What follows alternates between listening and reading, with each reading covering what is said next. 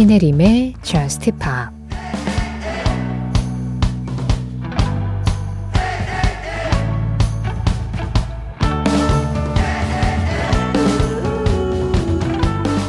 모두가 돋보일 방법만 찾고 있고 네가 뭘 하는 사람인지 알고 싶어해. 난 사랑하는 사람과 그 가운데에 서서 이 상황을 이해하려고 애쓰고 있어. 우린 그냥 우리일 뿐이라 어울릴 수가 없거든.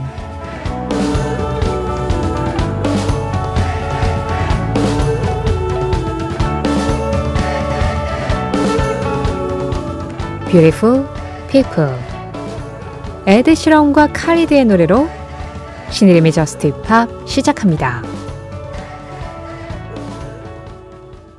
신혜림의 Just Pop 시작했습니다.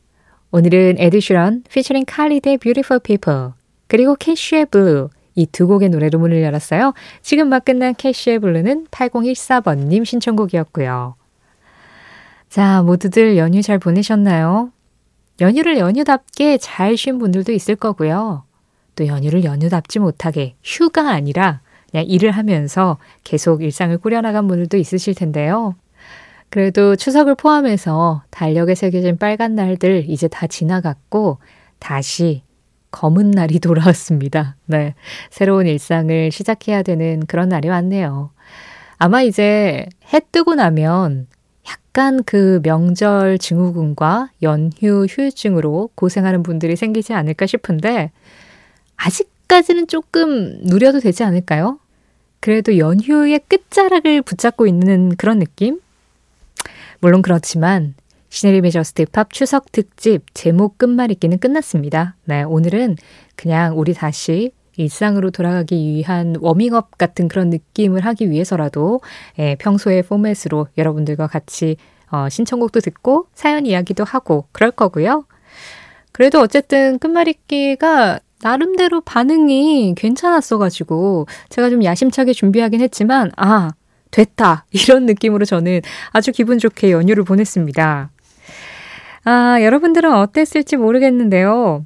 아무래도 이제 명절에는 특히 명절 연휴에는 이제 사람들 만나고 가족들 만나고 친척들 만나고 이러면 옛날 이야기를 좀 많이 하게 되잖아요. 그러면서 아, 언제 이렇게 시간이 지났나 그런 생각이 들기도 하는데요. 6956번님, 마일리 사이러스의 Used to be Young 신청합니다. 노래 제목처럼 저도 한때는 젊었었더랬죠. 하지만 적당한 운동과 어느 정도의 철없음만 있으면 젊음이 조금은 유지되는 것 같기도 해요 하셨어요. 이 말 참 좋네요. 적당한 운동과 어느 정도의 철없음. 저도 좀 어느 정도 철없는 부분이 있죠. 그리고 철들지 않았으면 하는 부분도 있고요. 우리 모두에게 그렇지 않을까요? 6956번님 신청곡입니다. 마일리 사이러스, Used to be young. 아이디 희수블리스풀님, 사라캉의 It's You I Like 신청합니다. 가을인데 이 노래 듣고 있으면 봄꽃 향기가 나는 것 같아요 하셨어요. 뭔가 그래요. 음악은 계절을 비롯해서 시공간을 확 뛰어넘게 만드는 무언가가 있죠. 근데 또 이게 맑은 재즈곡이다 보니까 저는 아주 파란 가을 하늘을 닮은 것 같기도 하고요. 사라캉, It's You I Like.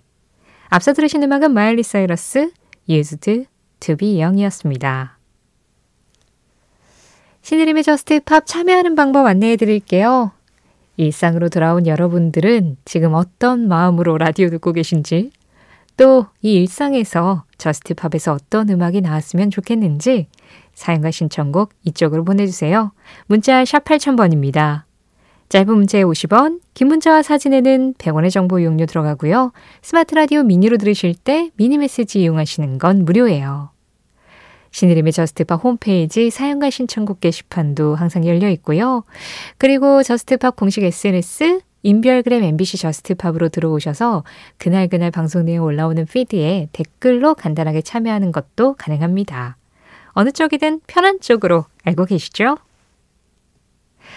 어, 혹시 지금 굉장히 뒤늦게 도로 위에 계신 분들이 또 있지 않을까 그런 생각도 들어요. 뭐 귀경길일 수도 있고 아니면 어디 다른 데를 놀러 갔다가 돌아오는 길일 수도 있고 그런데 어, 이번 연휴에는 저희가 끝말잇기 하느라 뭐 드라이브에 어울리는 음악들이라든가 명절에 어울리는 음악 이런 것들은 이야기를 안 하고 넘어가긴 했는데 제가 언제 한번 말씀드렸을 거예요. 저는 실제로 제가 현재는 운전을 하고 있지는 않습니다만 차를 타고 어딘가로 갈때 팬메스니 음악을 들으면 그냥 그렇게 굉장히 뭔가 찰떡이다. 잘 어울린다. 아, 달릴 땐 팬메슨이구나. 이런 생각을 좀 했었다고 말이죠. 김성민 님이 팬메스니 그룹의 Follow Me 신청해 주셨거든요. 여전히 우리가 브레이크를 잡을 수 없는 이 순간에 실제로 운전을 하고 있지 않아도 뭔가 계속해서 이 연유를 끌고 달려나가고 싶은 그런 마음이 들 때 이 마음을 좀 대변해 줄 수 있는 그런 음악이 아닐까 합니다. 팬메스니 그룹이에요. Follow Me.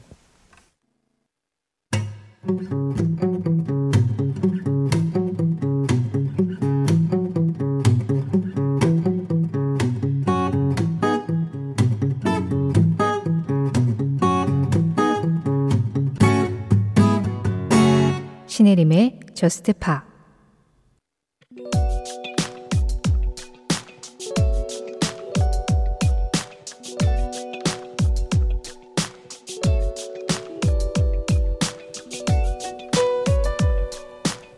(1992년 10월 3일) 아일랜드의 가수 시네이드 오커너는 이날 미국의 텔레비전 프로그램 Saturday Night Live 일명 SNL에 출연한다.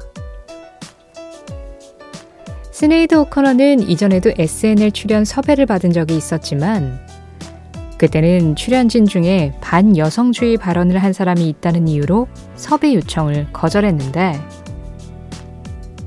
이번에 출연을 결정한 이유는 사람들 앞에서 하고 싶은 말이 있었기 때문이다. 생방송으로 진행된 이 프로그램에서 카메라를 똑바로 바라보며 밥 말리의 War를 무반주로 부른 시네이드 오커너.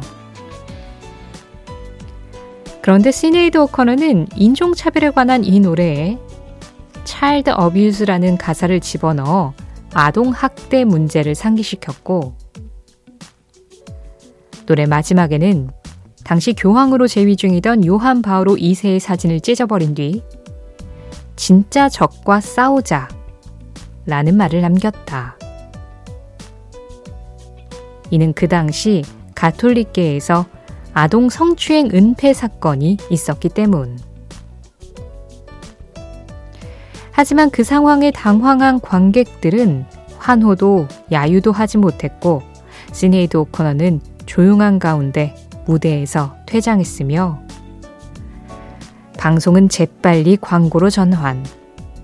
SNL을 방영한 MBC 방송국은 250만 달러의 벌금을 내야만 했다.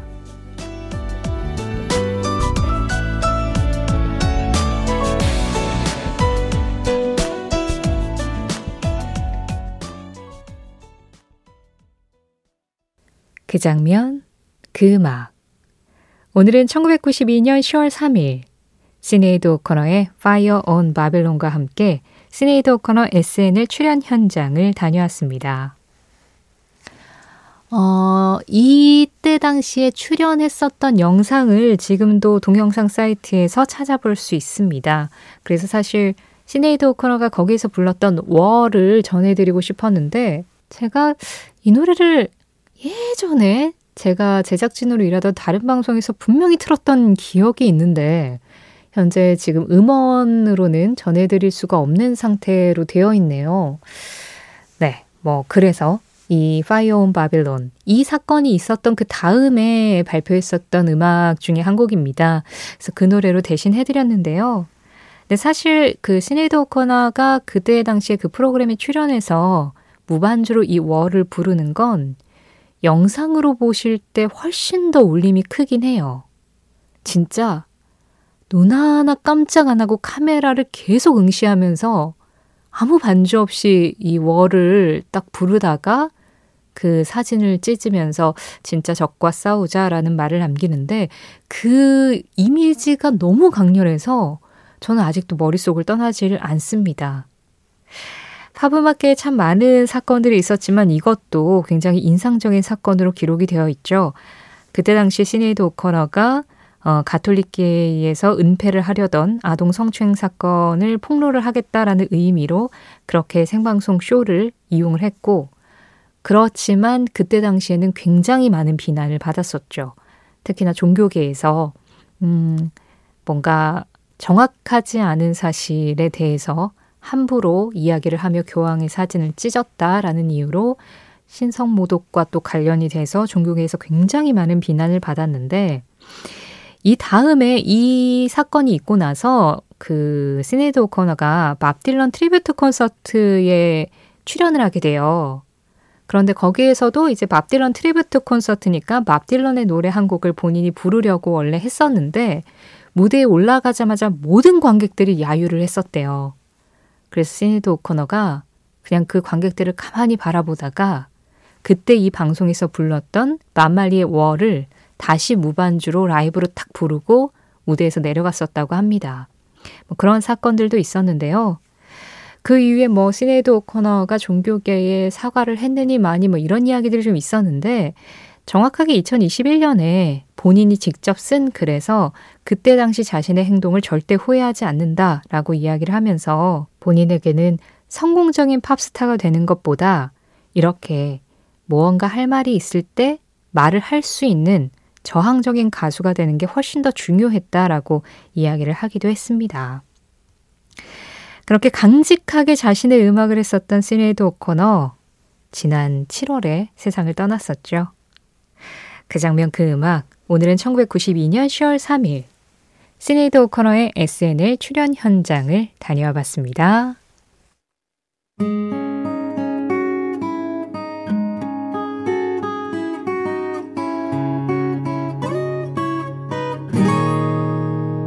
신혜림의 Just Pa 노래 두 곡 이어서 들었습니다. 두 곡 중에 먼저 들으신 음악은 8182번님 신청곡이었어요. 영화 Sound of Music OST였던 My Favorite Things를 굉장히 분위기 있게 다시 커버를 했죠. 엘리엇 리 버전의 My Favorite Things였습니다. 이어진 노래는 포스트 말론, Chemical이었어요. 최혜희 님이 저 포스트 말론 콘서트 다녀왔어요.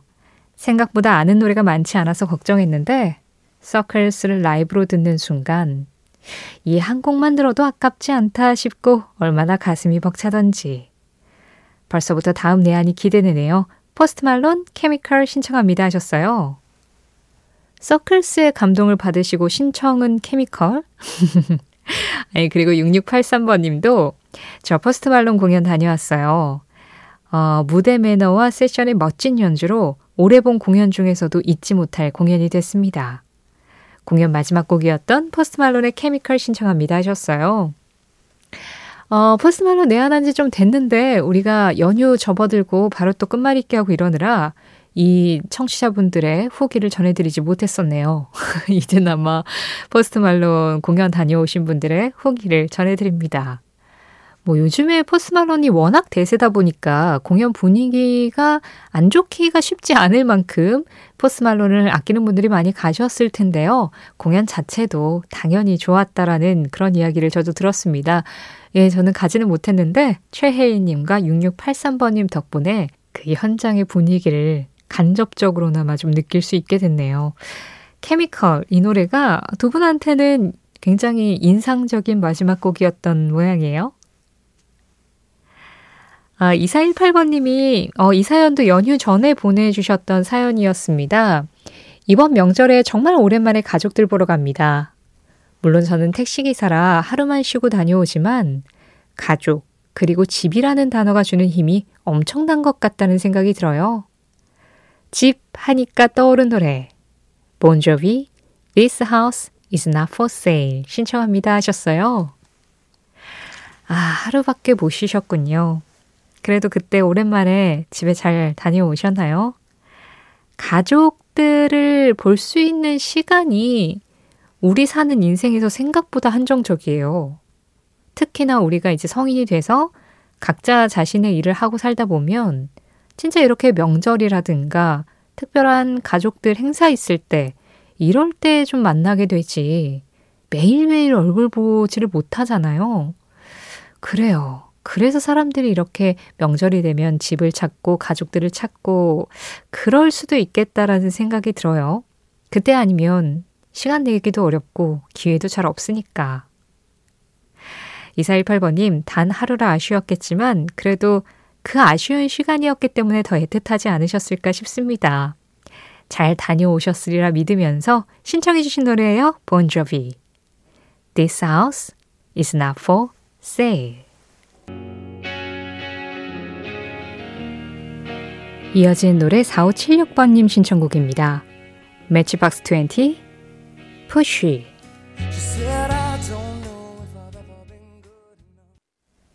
주변에 너무 많은 쓰레기들이 떠다니지만 정직한 글을 쓸 수 있는 여지는 충분하다.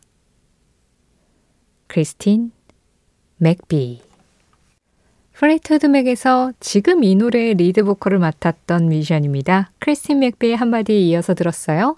Little Lies. 강예수님, 박희용님 신청곡이었어요. 어, 크리스틴 맥비가 정확하게는 honest writing이라고 했습니다. 네, 이거는 글이라고 직접적으로 해석할 수도 있지만 곡을 쓰는 사람한테는 곡의 의미도 있잖아요. 그러니까 정직한 곡, 정직한 글. 뭉뚱그려서 말하면 정직한 표현을 할 수 있는 여지는 충분하기 때문에 정직하지 못한 것에 대해서 주변 핑계를 대지 말아달라. 뭐 그런 의미였겠죠. 신혜림의 Just Pop 오늘 마지막 곡입니다. 로엘의 Don't Cry. 이 음악 전해드리면서 인사드릴게요. 지금까지 Just Pop이었고요. 저는 신혜림이었습니다.